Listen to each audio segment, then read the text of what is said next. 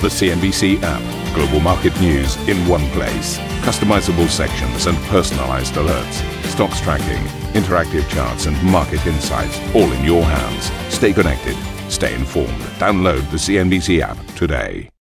A very warm welcome, everybody. You're watching Squawk Box. We are live from the Bank of England and, of course, CNBC HQ here in London. And here are your headlines.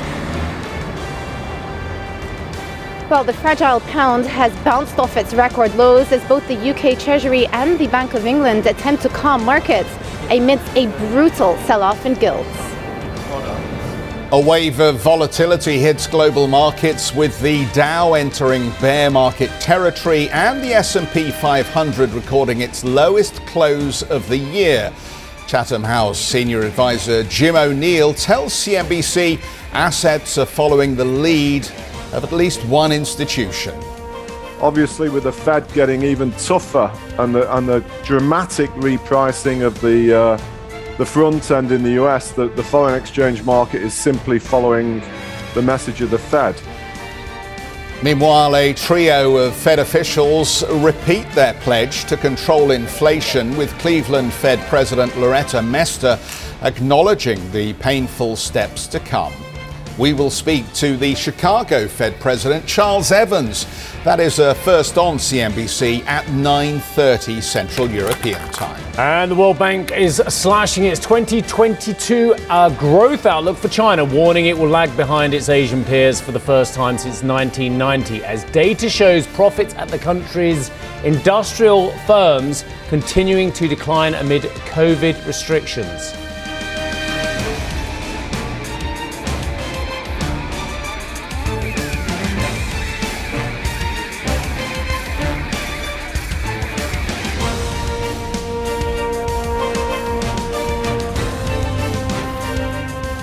A very warm welcome to the programme, everybody. Uh, the pound sterling has recovered some ground after hitting record lows against the greenback. Both the UK Treasury and the Bank of England attempted to calm markets yesterday, with the central bank saying they are monitoring financial markets very closely and, quote, will not hesitate to adjust interest rates if required. The statement followed speculation that Governor Andrew Bailey could be forced to announce an emergency rate hike amid chaos in the currency and fixed income markets. Well, the UK Finance Minister Kwasi Kwarteng said the government will outline its medium term fiscal plan on November the 23rd, alongside growth and borrowing forecasts amid investor concern over the sustainability of the country's public finances in the wake of last week's mini budget. Kwarteng also confirmed there will be a budget in the spring with a further Office for Budget Responsibility forecast to come. Joumanna is down at the Bank of England for us this morning. Um, Joumanna, unlikely, I would think, that we're going to hear anything more from the bank today, but how useful do you think the statement was yesterday in calming speculation on the pound? You know, I'm actually just going to take a step back, Jeff, and walk viewers through the succession of events that led us to that statement yesterday because it, it wasn't just a one off thing. Obviously, this had been snowballing from Thursday, not even the day of the budget. So, Thursday, we had this delayed Bank of England meeting. Markets were expecting them to go for a 75 basis point hike, and they only hiked 50 basis points. That was the first disappointment to the pound and to the gilt market because it was not good for inflation expectations. If you go in into a meeting thinking that the Bank of England are going to go slightly more aggressive and they deliver less, well, that's going to be perceived to be disappointing for gilt investors and also for the uh, sterling market as well. So that was the first blow to the pound. Followed up the next day, you had this so-called mini budget, the growth budget delivered by the UK government, uh, delivering 45 billion pounds worth of unfunded tax cuts. This is the biggest amount of unfunded tax cuts they've introduced since the 70s which implied an extra 70 billion pounds worth of borrowing. That's more than 3% of GDP worth. Again, not met well at all by global markets, so specifically the gilt market sold off about 45 basis points by the end of the day. The pound was about three and a half percentage points weaker. And for the first time, you actually got the sense that investors were getting worried, not just about the cyclicality of interest rates going up and down or, or dealing with the inflation issue, but actually structural issues to do with the UK's fiscal outlook and its public finances outlook, debt to GDP ratio. That continued overnight in early Asia trading. Monday morning, the pound dropped to record lows, 103.8 around there. Uh, the 103 handle did bounce on some murmurs in the market that the Bank of England may actually do something and come out with this emergency rate hike. Now, at around 5 p.m. yesterday, we did get a statement out of the Bank of England. They did not hike rates, but they did say that they are monitoring the situation very, very closely and they will not hesitate to do what it takes to bring inflation back to two percentage points again. So essentially, they're pushing the decision back to that November 3rd meeting. Right now, the markets are pricing in 166 basis points worth of hikes for that November 3rd meeting. So we've come a very, very long way, especially given they only hiked 50 basis points last week. And just to give you a little bit more context, at the beginning of the year, the markets were only expecting inflation, sorry, um, the interest rates to peak at 1.5 percentage points back in February. Now the market is pointing to uh, the neutral rate actually hitting, uh, well, not the neutral rate, the peak rates hitting six percentage points, just to give you an idea of how far we've come in terms of these interest rate expectations. On the flip side, we've also heard from the Treasury as well, and they're saying, well, look, we've released our mini budget. This has been a growth budget. It's put together to encourage supply side reform. But in November, November 23rd, we're also going to deliver another budget, this one to talk about our medium term fiscal plans and how we're going to bring, that debt to GDP ratio uh, back under control again. The thing is, many investors are watching what is happening, what is unfolding. And as I alluded to, the question now in the UK is not just about the cyclicality of it all, but really about some more deeply embedded structural issues and whether or not this government can get a grip on public finances at a time when the Bank of England has to be hiking rates anyway because inflation levels are so high. It is a very, very tricky situation. Yeah, it is. And, and, first of all, let me say well done for jumping on another OB after you. I left you at, uh, I think, Heathrow quite late last night. So well done for uh, being down the Bank of England, uh, Joumanna. Not easy. Uh, secondly, um, how much is the independent Bank of England working with the uh, Exchequer at the moment as well? And I think this is a really interesting question uh, for our viewers because, of course, during the ERM and during the great financial crisis, there were enormous and very valid concerns that the regulatory authorities, the Bank of England, and indeed the Treasury, the, the tripartite authorities governing British finances, were not working together. Now, despite the fact the Bank of England is independent, we understand that Kwasi Kwarteng uh, wants the Bank of England on a, a, very tight rein at the moment with multiple meetings on a regular basis uh, with the governor of the Bank of England. Are they working in concert? Because the markets will really feel um, well, let me put it another way. They will feed on any uh, rumours and reports, and actually, there's chaos between these two key authorities. I think it's a very valid question. Uh, worth noting, of course, that the Bank of England did achieve its independence in 1997. So, if you, a lot of people have been trying to draw comparisons what happened in 1992 with ERM, Black Wednesday. That was a different situation. Obviously, the Bank of England are independent now. Uh, the incoming government had been very critical, Liz Truss, the Prime Minister had been very critical of the Bank of England and that they had failed to deliver on their inflation mandate throughout the campaign. But we did hear from the Chancellor on Friday, and he reiterated uh, their pledge to keep the Bank of England as an independent institution.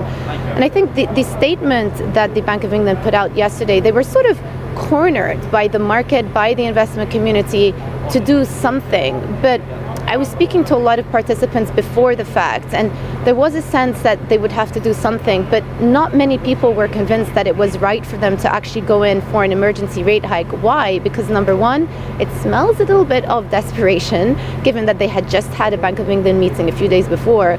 And number two, let's say in a situation they go for an emergency rate hike of 50 basis points, 75 basis points, you get a bit of a floor under the pound, but then it starts dropping again because of these other structural reasons that we highlighted that's a big issue. It's a big. It becomes a credibility issue, an even bigger credibility issue that the Bank of England, some would say, already have. So they essentially put out the statement saying, look, we're obviously aware of what's happening, we're monitoring it very, very closely, but all of these decisions are going to have to be made at our um, scheduled meetings, and those are the next one is scheduled to happen on November the 3rd. So uh, they, the, in a way, them putting out that statement yesterday, Steve, is their, their way of reiterating their independence. I'm sure different market participants will interpret it differently, but you know they had to say something. At the same time, they're not going to get strong armed into delivering on an emergency hike to support a currency that you could say was precipitated. You know, the, the last five, four, four, five percentage points were precip- precipitated by the government's mini budget. Nice work, Joumanna. We'll catch up with you a little bit later on. Thanks very much indeed as well. Uh, morning, Jeffrey. How are Good- you? Good morning. Nice to see you back from Italy. Although I didn't expect to see you in today. No, no, I thought no, no, no. you'd get a little break between the uh, Italy OB and uh, coming back into the office. Um, in terms of uh, What? wishful thinking, Right. uh, in, in terms of what happened, uh, what Pound Mageddon? pound Pound Mageddon should of- be across the you know headlines. what's amazing is- do you know where you were on the day that Pound Mageddon Well, I do. I was in the Credit Lyonnais trading room Yes. back in 19. Oh, you talking about this one? Well, yes, or, or 1967 maybe. yeah. Well, no, Where were you? You were probably just a twinkle. I wasn't even a twinkle, mate. Right. No, but uh, but it, it's all vaguely familiar. What comes Yes. around goes around. I think Yes. it was actually quite an interesting. I, I think the timing of this government is the worst thing. But there's a lot of experts all of a sudden on the pound, isn't, Isn't there? A lot of experts on Amazing. on, on, on fiscal stance of governments. It, it's it's gone from the the the. the Discerning readers of the financial pages, right to the front page of what the Daily Mail, the Sun. There's a lot of experts out there all of a sudden. Yeah, funny that, isn't it? Yeah. And yet, what you what you get is very superficial analysis. It seems to me. Um, Joumanna's absolutely right. I think the market looked at the statement from the chancellor and the fact that that 47 billion was it 45 billion in tax cuts appeared to be unfunded. So there was no explanation as to where that money was going to come from. But I think it is But poppycock. we all knew where it was going to come from. It- well, the point is that I think that this was rushed out without the Chancellor and the, the current team in government coming up with what appeared to be. It didn't even have to be a very credible plan, it just had to be a plan for how it was going to be funded. So they, they could have actually said that instead of making us wait until November. Yeah. But anybody that tells you that what happened to the pound or what happened to the gilt market was only about the Chancellor's statement Nonsense. is basically Nonsense. missing The bigger picture. missing decades of history uh, in how the financial economy works. A- And effectively, you've only got to look back to the, the financial crisis of 08 or the financial crisis of 2000 or the financial crisis of 97 Yeah. and so on and so on and so forth to see that every time we've had one of these moments in time, it has been precipitated by the Federal Reserve tightening monetary conditions globally. And that's the reality here, isn't it? Because as much as I expect Charles Evans and all the Fed speakers are going to say, we are changing interest rate policy for the US economy, Yeah. the fact that they have the privilege of a reserve currency that everybody needs to own to transact oil or commodities gives them an extraordinary privilege. And every now and again, they forget that privilege in America and they think that we're tightening conditions for the US economy because that's what's right.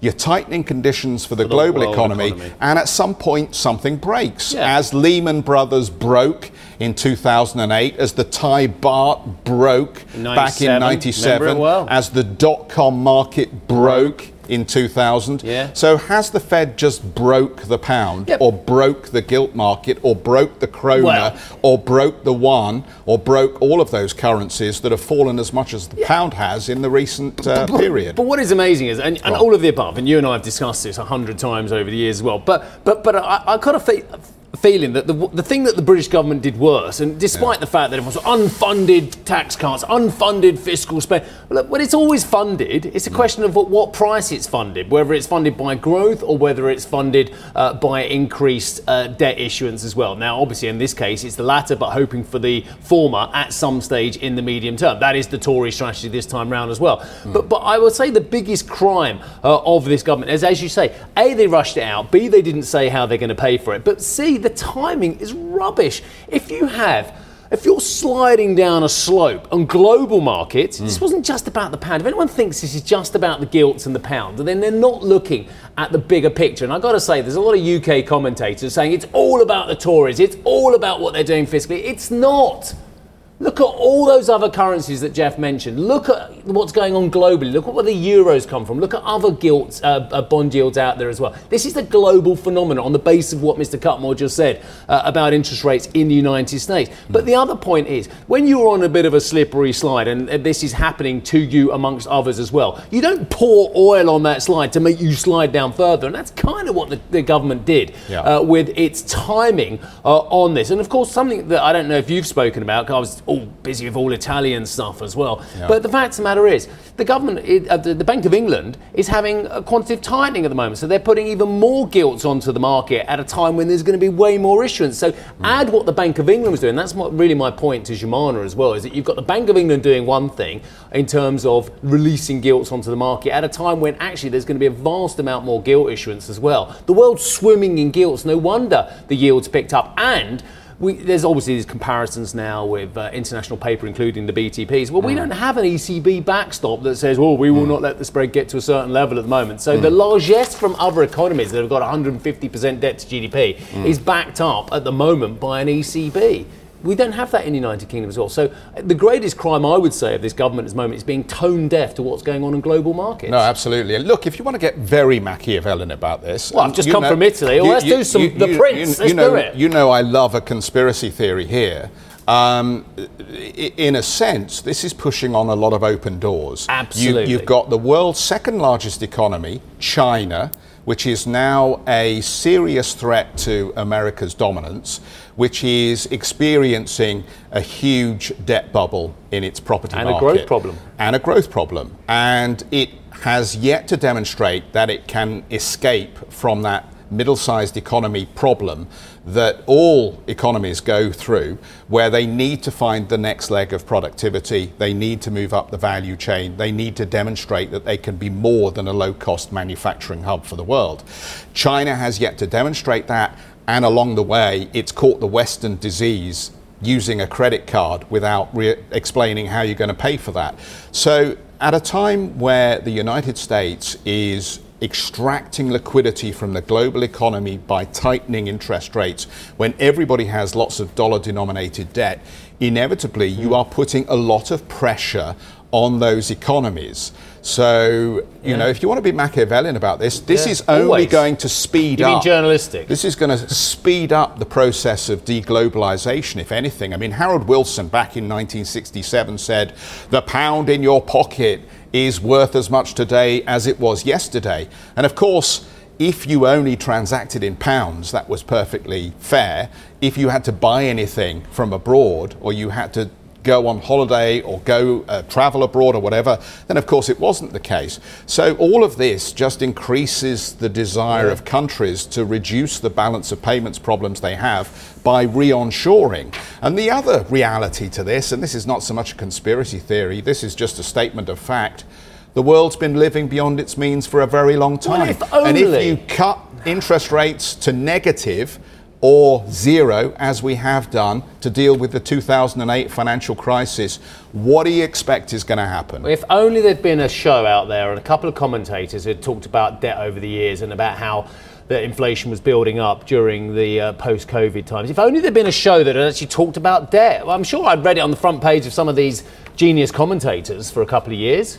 Have we never met, why didn't we talk oh, about debt? Debt doesn't matter, Steve, what? as long as the servicing costs are low. Well, the servicing costs well, are not going to be low. Blimey. are we talking longer. about the ones who criticised you and I in 2006 or the ones who criticised us in 2020? Because it's the same blooming cycle, isn't it? Yes. God, dear. Well, anyway, I, I, I hasten to add, I, I, don't know why we bother, Jeff. There's a lot of brilliant commentators out there who suddenly, all of a sudden, knew all about this. They're all on Twitter, apparently. They're all on Twitter. Yes, yeah. they are, aren't yeah. they? They're all blocked. Uh, right, okay. Uh, this is what happened to the US markets yesterday. It was actually way better than it could have been, but just talking about Jeff pushing on an open door as well. A lot of these declines were happening way before this sterling crisis. So if anyone in the UK is just looking at their own misery, look at what's going on in the globe. The Dow is now down 20.8% from its record high. The S&P down 24%. The Nasdaq down 33%. The, uh, the dollar index again just pushing on that open door has been up five out of five sessions in a row. Should we have a look at the treasuries and where we are on that? Again, we talk about the gilt yields picking up, and it's true. They're picking up for all kinds of domestic reasons, all kinds of valid reasons, okay? No one's poo pooing the idea that actually it isn't an obvious trade at the moment given the concerns about the UK fiscal position. But don't think, well, 20 year there, 4% on the 20 year, 3.9% on the 10 year. Look at the two year as well, 4.3%. That is nothing to do with the pound. This is what's going on on a global basis as well. Let's have a look at the European yields as well, which of course have the uh, transmission protection instrument or the anti anti-fragmentation instrument protecting them as well. Uh, have, we, have we got the European yields? Thank you very much. Well done, team. You got there eventually. Uh, let's have a look. So what have we got? We've got 2.1. Have I got to do the maths? To, oh, actually, hang on a second. If this is right, that's interesting. Is this right? 2.1 there and 4.7. I, well, if that's right, that's interesting because what are we now? What's 4.7 minus 2.1, everyone? It's 2.6, isn't it? Isn't it? it's 260 basis points, yeah? Well, that's way above the comfort zone for the anti fragmentation tool. So, are we going to see it swinging into action today? 2.1 minus 4.7 is 2.6, isn't it, Jeff? Uh, what are we doing? Maths with Steve now. what this, I'm saying is, what I'm saying is the 220 to 235 spread yes. for the BTPs over Bunds as well yes. is looking like it's blown out as well. That must be down to what's going on on the gilts as well. Well, as long as the Germans are happy to continue to fund the rest of the eurozone, then they'll be fine, won't they? I mean, the reality, as we've discussed, is of the G7 countries, the UK is ahead of at least five of those countries in terms of its debt to GDP, and yet that hasn't stopped the market taking on the pound here. So if you look at Italy or France or Portugal or Canada or the United States yeah. or a whole slew of other countries, they're well into the 100% debt to GDP club here. But as long as the Germans are happy to continue providing that backbone in the eurozone, everything will be. So you're okay. saying Liz Truss again? Why us? Why are you picking on us? We're, yeah, exactly. we're just joining the hundred percent club. Why, what's our problem? Well, I mean, they, they, don't have the they don't have the shield. The shield of the, of the uh, reserve currency or the shield uh, of the TPI. Exactly. Wow. Um, the uh, Federal Reserve, then, officials remain adamant that the US central bank must continue on its hiking path to stamp out inflation, even in the face of volatile market conditions and the threat of a possible downturn. The new head of the Boston Federal Reserve, Susan Collins, admitted she expects hiring to slow and unemployment to rise as the Fed continues to tighten, but stressed she still thinks the economy can avoid a recession. Meanwhile, Cleveland Fed President Loretta Mester said further hikes lay ahead and that monetary policy will need to remain tighter for longer to stop inflation becoming entrenched. And Atlanta Fed President Raphael Bostic told a Washington Post event there should be no doubts around the Fed's focus on tackling price pressures. We're in a place where we know inflation has gone up rapidly and it has been enduring, and we've got to take that on board. And I think what you've seen is us doing just that. Uh, and I think there's still some more work to do on that front, but uh, no one should doubt our resolve to, to get inflation under control. Yeah. Well, later this morning, we'll be speaking to Chicago Fed President Charles Evans. Don't miss that first on CNBC interview at 9.30 Central European Time. Chuck Self joins us, CFA and Chief Investment Strategist at Tandem Wealth. Chuck, good morning to you, and thanks for giving us your time this morning from Phoenix. Good morning. Um, what, do, what do you think investors should be doing right now if they haven't already got more defensive in their portfolios? Well, they should still be d- defensive. The, when you look at it historically, you don't get bottoms in the US market until housing bottoms and the purchasing manager indexes bottoms, and they have they don't look like they're bottoming at all. You got to remember that there's a lag in what happens to the real economy from what the Fed and other central banks do. And that lag is just starting to show up. Uh, and uh, we, we are expecting unemployment is going to uh, increase as margins for companies decline. And so uh, you, you, you, need to be defensive. You could start uh, looking at um, when you're going to get into the uh, Treasury market, but it's going to be a while before uh, U.S. stocks bottom out. Yeah, that's a fascinating one because there is an obvious trade here to start moving back into treasuries in expectations that the Fed will have done its work in damaging growth in the US, raising uh, uh, uh, unemployment, as you say, and cooling the housing market. The question is timing on this stuff, Chuck, and the, and the Fed seems to be in a real hurry to get interest rates up here. How soon do you think you can pivot to bonds? Well, we uh, we believe in the Fed, and in essence, whatever the Fed says they're going to do, they're going to do. And so we believe this could be 75, 50, and 25 as the next three, and that they're likely to stop. Unfortunately, market participants have believed that the Fed was going to pivot next year and start decreasing interest rates. And they're finally figuring it out that that's not likely to happen. And so that's why we think we're, we're closer to the top. Uh, we we want to see continued market reactions um, and, and, not try to call the top, but uh, we think that we're close to the top, and investors should s- start looking at treasuries. So treasuries will rebound first before stocks. That's the way the, the markets work, and so uh, treasuries should be looked at here. So I got it, check. Chuck, good morning to you. Nice to see you, sir. Um, but yeah. then what's wrong with the forward-looking mechanism from the stock market? We're down 33% on the Nasdaq. We're down 24% on the S&P. If it was working itself out correctly, surely this is a very interesting opportunity to start picking up stocks. Oh, have we just got to wait for the earnings recession first, Chuck? Well, if you look at post-World War II uh, uh, bear markets, you find that on average they last a year and on average they go down over 30% when we look at the s&p 500 well it's only been nine months uh, since the top at the beginning of the year. And uh, we're down as you indicated only in the low 20s so if we were going to even go to the average decline we still would have ways to go. And given again that we are not bottoming out on these some of these leading indicators such as housing and purchasing managers uh, we we think that investors should be very cautious here. All right, that's that's absolutely valid, Chuck, as well. But what in terms of this growth sector? Jeff and I were talking earlier about one of the the big events of the 20th century, and that was the dot com bubble burst as well. Are we where we need to be in terms of reality and the reality check in terms of some of these growth companies that haven't made money during the good times and can't make money now that interest rates have picked up?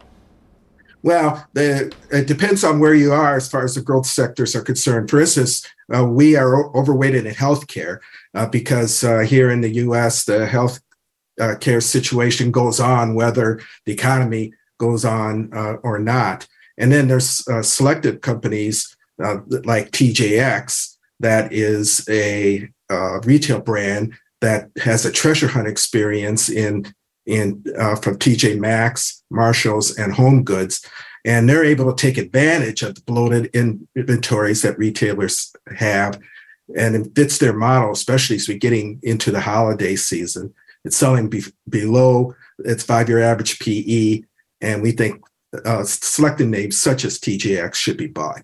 Good man, Chuck. Nice to speak to you today, sir. Thank you very much indeed for giving us uh, your views uh, out of Phoenix, Arizona. Brilliant. Okay, right. Thank Chuck you. Self, CFA, Chief Investment Strategist at Tandem Wealth. Coming up on the show, Italy's right wing alliance wins the election with almost all the votes counted. We'll have some more next. And the podcast for more insight and analysis on sterling's slump and the turmoil hitting uh, the UK and global economies. Uh, subscribe to the Squawk Box podcast, Squawk Box Europe podcast, uh, available whenever you, wherever you get your podcasts. I don't know where you get them from, but wherever you get them from, it's there.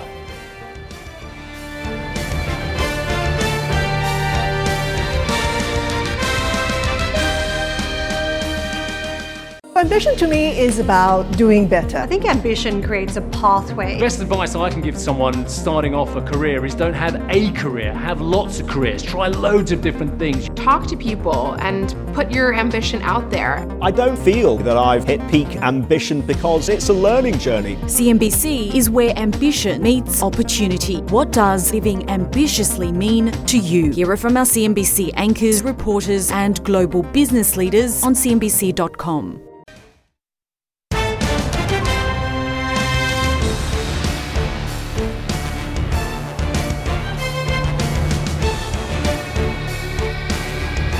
World Bank has cut its 2022 GDP forecast for China to 2.8%. That's down from June's 4.3% projection. That would put Chinese growth below other developing economies in the region for the first time since 1990. Chinese industrial profits fell by 2.1% between January and August amid COVID lockdowns and jitters in the property sector. Profits declined in more than half of the major sectors surveyed, with mining companies particularly hard hit. Uh, Giorgia Meloni's centre right coalition has won the Italian election, notching just under 44% of the vote for the Chamber of Deputies, with almost all the ballots counted. Coalition partner Matteo Salvini said he expects the bloc to shrug off Italy's reputation for short lived governments. Uh, well, he's, he's, destroyed one or two in his time, hasn't he? Uh, eyeing a five year term for the alliance. Let's just see what happens there. Uh, the leader of the Lega party, that's Salvini, added that he was looking forward to building a coalition government with the Fratelli d'Italia and their leader, Giorgia Meloni. Politicamente parlando, mi sembra che. Politically speaking, it seems to me that the opposition has been rewarded. The Brothers of Italy provided a strong opposition. Let's say that for the League, for the League's electorate, for the League's militants, and for the League's mayors, being in government with the Democratic Party, with the Five Stars movement, and with Draghi for almost two years obviously wasn't easy. Just to confirm it, this is the bloke that blew up the Conte government, yeah? Yeah. okay, right, just so we know who's who. Uh, meanwhile, from the same party, oh, no, big one, from the Brothers of Italy uh, party, a lawmaker said the party's plan to change the Italian constitution uh, was key to making progress in the country. The Italian constitution is an important constitution, but one has to remember that this was born in a very crucial moment. We had just come out of a dictatorship, from a bloody war. In that international context, there were risks. You'll remember the world was divided into two blocks. The constitution was particularly prudent on a few aspects. We can see this in the debate and relations ahead of the emergence of the constitutional text during the discussions in 1947. It was particularly cautious, sacrificing efficiency to prudence. We need to remove those obstacles that damage citizens, but we'll do this together. The more the rules are discussed, the better. Thank you for listening to Squawk Box Europe Express. For more market moving news, you can head to CNBC.com. Or join us again on the show with Geoff Cutmore, Steve Sedgwick, and Karen Tso, weekdays on CNBC.